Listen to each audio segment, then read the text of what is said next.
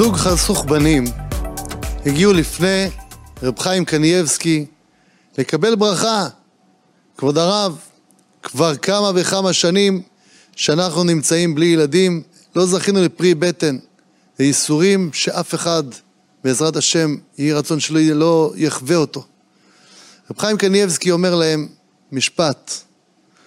אומר, תשמע, אם אתה תשמע על מישהו, תראה איזה מישהו, שהתגבר על עצמו בשעת כעס, שבשעה שביזו אותו, והוא התגבר, התגבר על הכעס, ולא עשה שום דבר, תבקש ממנו מיד ברכה, ובעזרת השם תיוושע.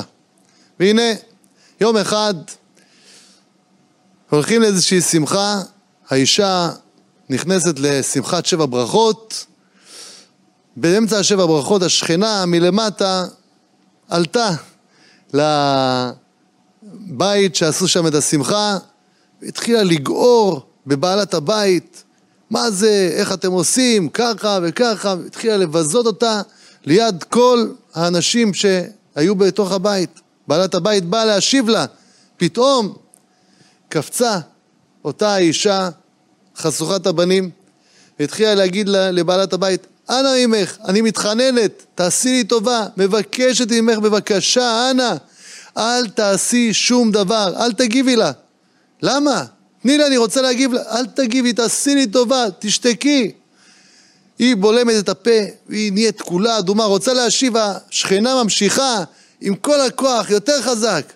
ובעלת הבית באה להשיב לה, ואותה אישה בוכה, אנא, אני מתחננת, תעשי לי טובה, אני מבקשת. השכנה יצאה.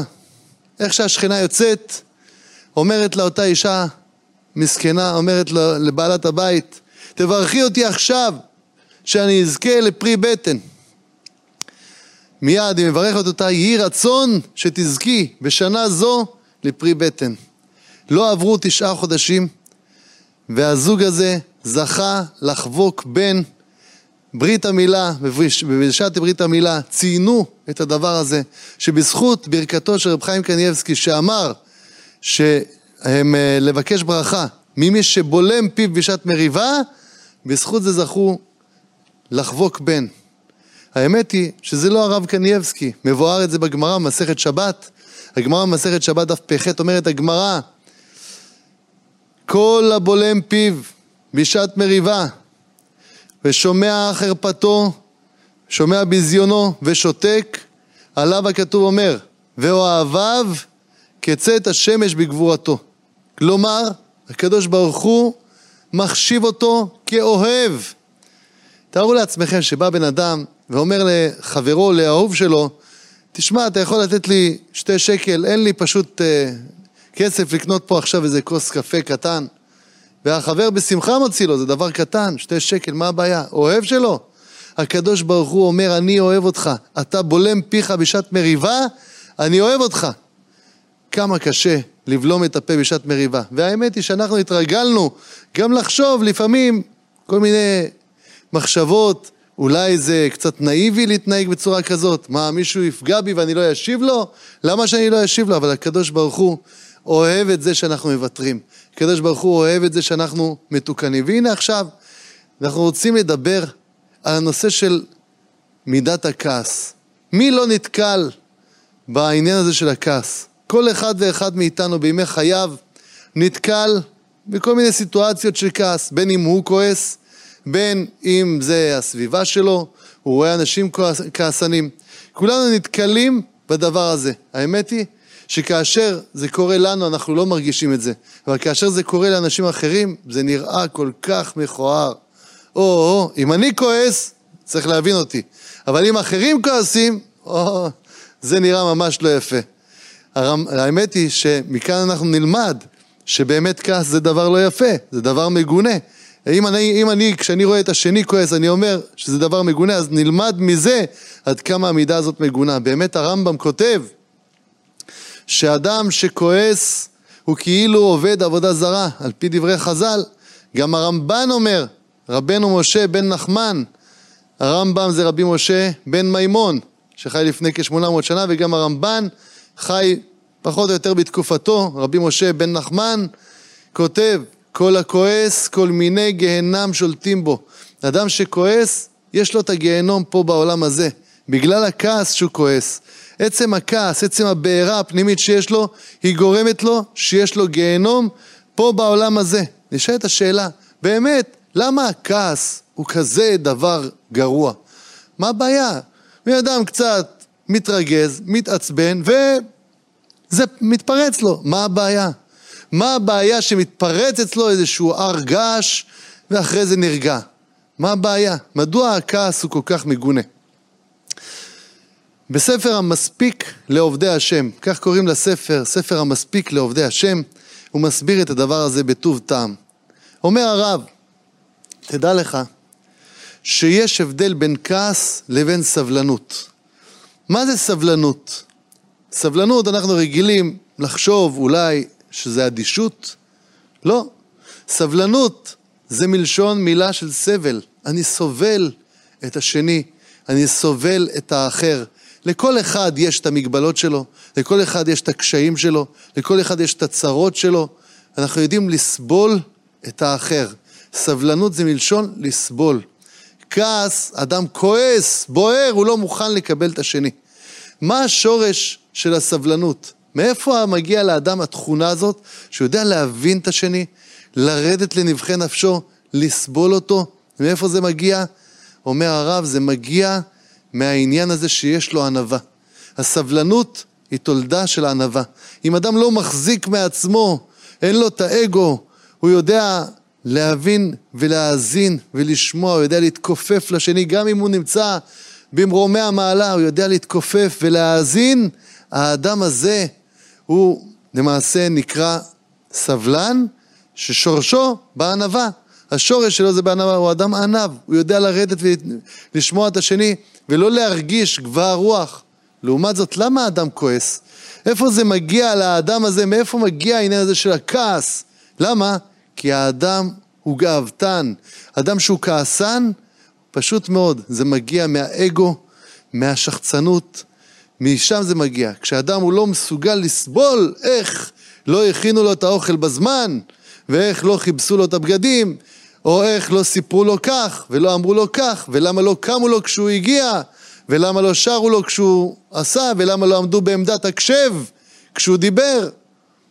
אז אם כן, האדם הזה, מאיפה מגיע לו העניין הזה של הכעס? מגיע לו משורש של גאווה. וגאווה, הקדוש ברוך הוא באמת לא סובל.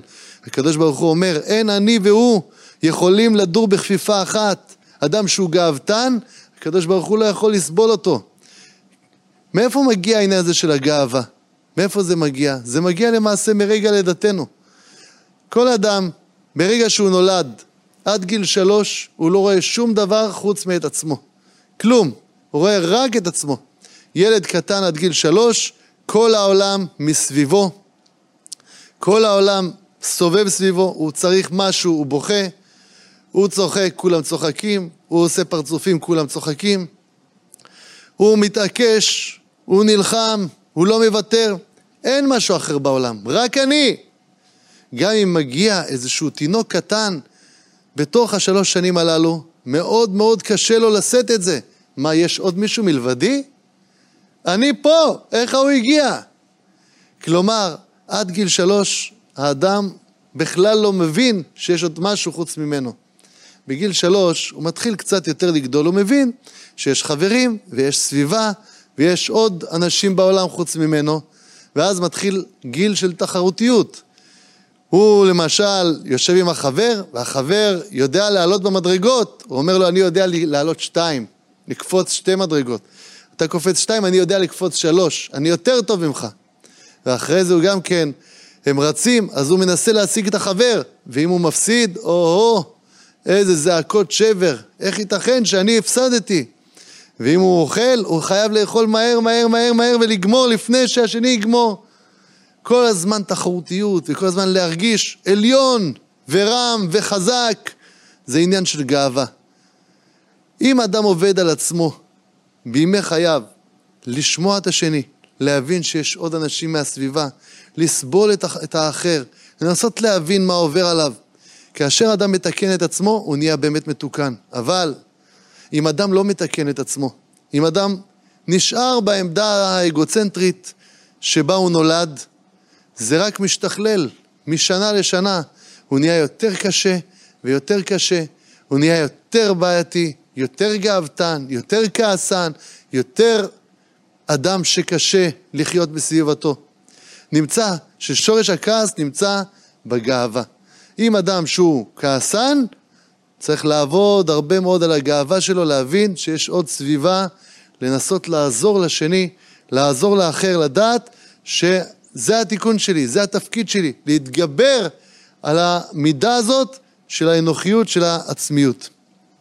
לכן, חז"ל שיבחו הרבה מאוד את הנושא הזה של מידת הענווה.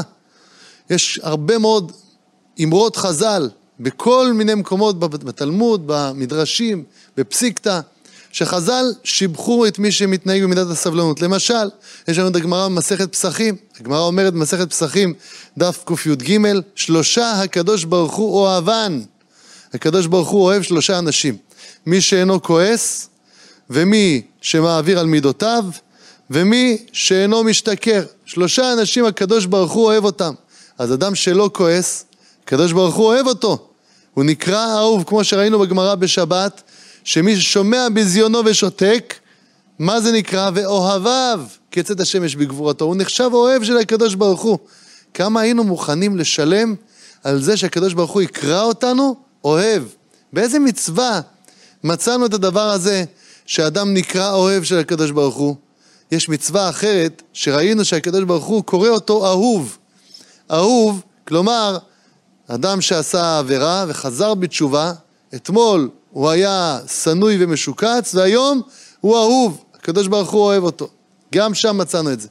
אבל פה, ממש על ידי זה שאדם מתגבר, הוא נחשב אוהב של הקדוש ברוך הוא, חבר וידיד, ממש. לשון הזוהר, הזוהר הקדוש אומר, אם אדם רוצה לדעת האם כדאי להתחבר עם אדם מסוים או שלא כדאי להתחבר איתו, איך הוא ידע? הנה טיפ, יש בחורה שואלת את הרב, איך נדע האם הבחור הזה שאני יוצאת איתו מתאים לי לחיים או לא מתאים לי לחיים? שאלה פשוטה, תסתכלי עליו, איך הוא בעניין של הכעס. לא עלייך, כן, עלייך הוא בוודאי לא כועס, ברור. עלייך הוא לעולם לא יכעס כביכול, אבל כלפי הסביבה תבדקי אותו. אדם שהוא כעסן, אומר הזוהר, אל תתחבר איתו, תתרחק ממנו כי אם תחווה קשת.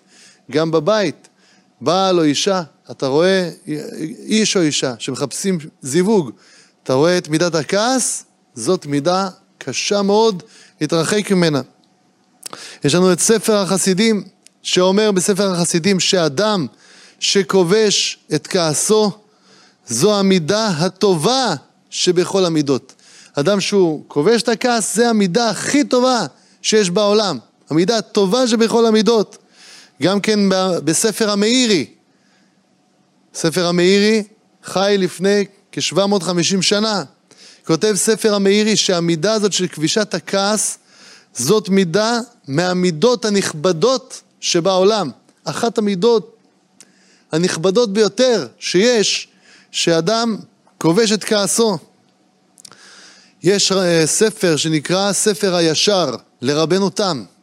רבנו תם הוא נכדו של רש"י, רבי שלמה יצחקי, גם מבעלי התוספות שחי בתקופת הרמב"ם. רבנו תם אומר דבר יפה. אומר רבנו תם, לפעמים בן אדם מגיע למצב שהוא כמעט כועס. אחרי זה אומר לעצמו, אני צריך לכעוס. צריך לכעוס, אין בעיה, לך תכעס. אבל אני מתחייב לך דבר אחד, אומר רבנו תם. לעולם בן אדם שכבש את כעסו לא יתחרט. מקסימום אנחנו נמצא את ההפך, שאדם כעס, ואחרי זה הוא אמר, איי, חבל שכעסתי, למה כעסתי? לא היה חבל, הייתי כובש את כעסי באותו רגע, עושה את זה בצורה אחרת. תמיד כשאדם חושב לעצמו, לכעוס אין בעיה, תכעס עוד חמש דקות. הכובש כעסו, אומר רבנו תם, לעולם לא יתחרט, לעולם. תמיד הוא יכול לכעוס גם אחרי זה. במדרש שמואל, אומר המדרש שמואל, תדע לך, מי שקשה לכעוס ונוח לרצות, זה נחשב קצה החסידות. כלומר, חסיד זה לא זרם ביהדות, זו מידה. אדם שהוא חסיד כביכול מתחסד עם קונו. אדם שהוא קשה לכעוס, נוח לרצות, זה קצה החסידות, הוא נחשב חסיד כלפי בורא עולם. אין כמו האדם הזה. בספר מעם לועז, אומר ספר מעם לועז על פרקי אבות, תדע לך שמי שכובש את כעסו, בידוע שנפשו זכה. יש לו נשמה טהורה. אדם שיודע לכבוש את הכעס, שיודע לשלוט בעצמו בכעס שלו, בידוע שיש לו נפש זכה. איזו מתנה, כמה כדאי לעבוד על הדבר הזה. בספר מעלת המידות אומר הרב, תדע לך שכל מי שכובש את כעסו, תפילות שהוא מתפלל, תפילותיו מתקבלות לפני הקדוש ברוך הוא. אדם שכובש את כעסו, התפילות שלו מתקבלות. גם שם מבואר שאדם שכובש את כעסו, אש של גיהנום לא שולטת בו. כי יש לו כוח כזה לשלוט ברגשות שלו, נותנים לו מתנה מהשמיים, שאש של גיהנם לא תשלוט בו. גם כן בספר ליקוטי עצות לרבי נחמן מברסלב, אומר הרב שאדם שזוכה על העניין הזה של כבישת הכעס, יזכה לפרנסה ולעשירות. נו, מי לא רוצה עשירות? מי לא רוצה פרנסה? אומר רבי נחמן, תעבוד על הכעס. אתה עובד על הכעס, תזכה לפרנסה ועשירות. גם בספר המידות של רבי נחמן אומר שאדם שכובש את כעסו, שונאיו לא יכולים לשלוט בו. הוא, הוא מכניע את, את השונאים שלו, כי הוא כובש את הכעס. וגם שם הוא כותב שאדם שהוא כובש את כעסו, זוכה לשם טוב וזוכה לקרב נפשות רבות לבורא עולם על ידי זה שהוא כובש את הכעס. נמצא שיש לנו כל כך הרבה מתנות, כשאדם כובש את הכעס, זה נראה אולי קצת נאיבי, אולי קצת פראייר בלשון הרחוב, אבל האמת היא, האמת היא הרווח שאנחנו מרוויחים, חוץ מהרווח הפנימי, שאדם הוא נינוח, שלב, שמח, הוא יודע לסבול את השני, אז יש לו רגע אולי קשה, באותו רגע שהוא כובש את הכעס, יש לו את הרגע הקשה שהוא מרגיש אולי משהו פנימי, אבל לאחר מכן על ידי עבודה עצמית, על ידי עבודה פנימית שהוא גם יודע לדון, לנתח את החבר, את האחר, למה זה קרה, איך זה קרה, מה אני יכול, כדי לרפות את הנפש שלי, לא כדי לדון אותו לכף זכות, זה עוד מידה לדון אותו לכף זכות, כדי לרפות את הנפש שלי ממה שקרה. אדם שיודע לכבוש את כעסו זו מתנה לעצמו, שאין כדוגמתה, כי כל הכועס, כל מיני גיהנום שולטים בו. לעומת זאת, ניקח לעצמנו את אותו אדם הכעסן. האדם הכעסן הזה שעכשיו נכנס לבית, כולם חייבים להיות בעמדת הקשב, הבית מטופטפ, נכנס, מתיישב ליד הצלחת, האוכל כבר מזוג, והוא ככה בנימות כאלה מאיימות מתחיל לאכול, וכולם מסתכלים עליו, והוא אומר, איזה יופי, מכבדים אותי, אבל מאחורי הגב שלו אומרים, איזה בן אדם שנוי, איזה בן אדם, אי אפשר לחיות לידו, אי אפשר לחיות לידו, ליד האיש הזה שהוא כל כך כעסן. אז הוא חושב שהם מכבדים אותו, אבל האמת היא שהוא אדם בזוי. הוא אדם שאף אחד לא יכול לכבד אותו ואף אחד לא יכול לחיות איתו. אם אנחנו רוצים, בעזרת השם, להיות מתוקנים, אנחנו צריכים לעבוד על העבודה הפנימית. להיות כעסן זה לא משתלם.